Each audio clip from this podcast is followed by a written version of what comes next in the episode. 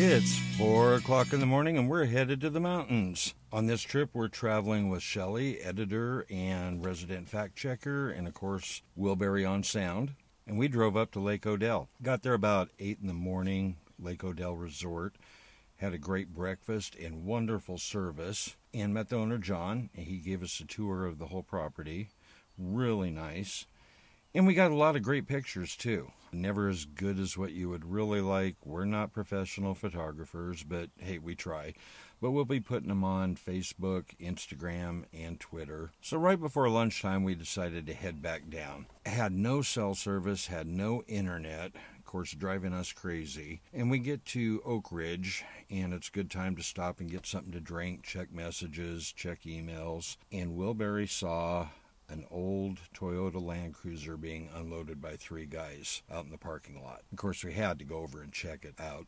Went up, introduced ourselves, and they offered to show us the whole thing. Gorgeous rebuild. And come to find out, the one guy's son, Carson, 18, had just spent the last year rebuilding it. Did a wonderful job. This was its maiden voyage, so they were kind of excited. And as we're standing there, Shelley said, Do I know you guys? Well, they couldn't quite figure it out. And when the guy introduced his son and said his name was Carson, she said, Did you go to such and such a school? Yes. She said, Well, I didn't teach your grade. You were a couple years ahead of what I taught, but I know your mom. It's always fun when you uh, run across people like that. It's a small, small world. And so it got me to thinking. You know, here we saw Carson, 18, working like that, doing a wonderful job, very mature. We saw kids up at the resort working, doing a wonderful job, very mature. And in the news this week, it hit in Texas. They just passed a bill saying that anyone under 21 now cannot go into a strip club or any adult type entertainment the bill actually classifies anyone under 21 as a child.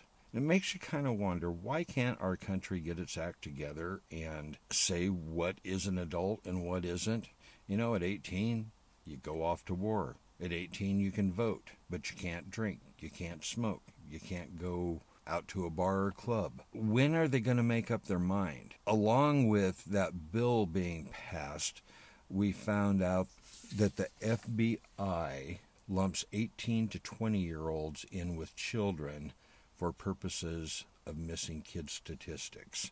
When are you an adult? When does it hit? Why can't our government figure this one out? Now, I didn't go to law school, but I'll tell you this much. If the Texas bill that they just passed classifies anyone for this bill under 21 as a child, then if you get arrested while you're in there and you're under 21, how's that work? They throw you into the juvenile system? I don't think so. So I think they're they're up for having a few court battles on that one. The next thing I want to comment on, and maybe I should give out a warning, this is a PG 21 moment.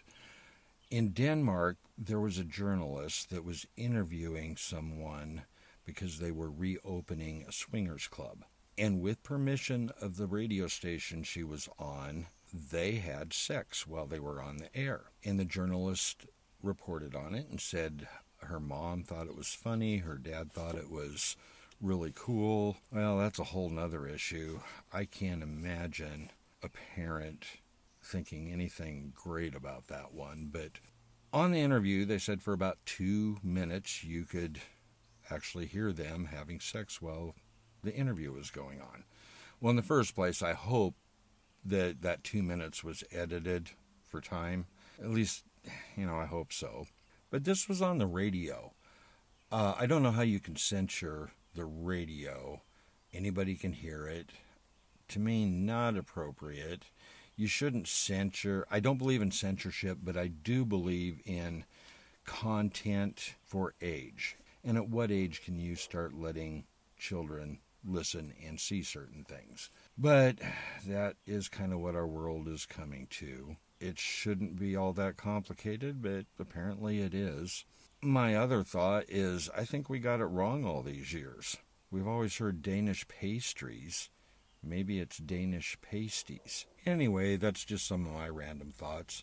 And hey, this trip, we want to give a shout out to Lake Stevens, Washington Thank you for listening.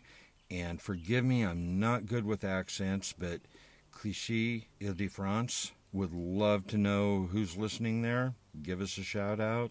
And we're going to call it quits for this trip. But you're listening, and so are we.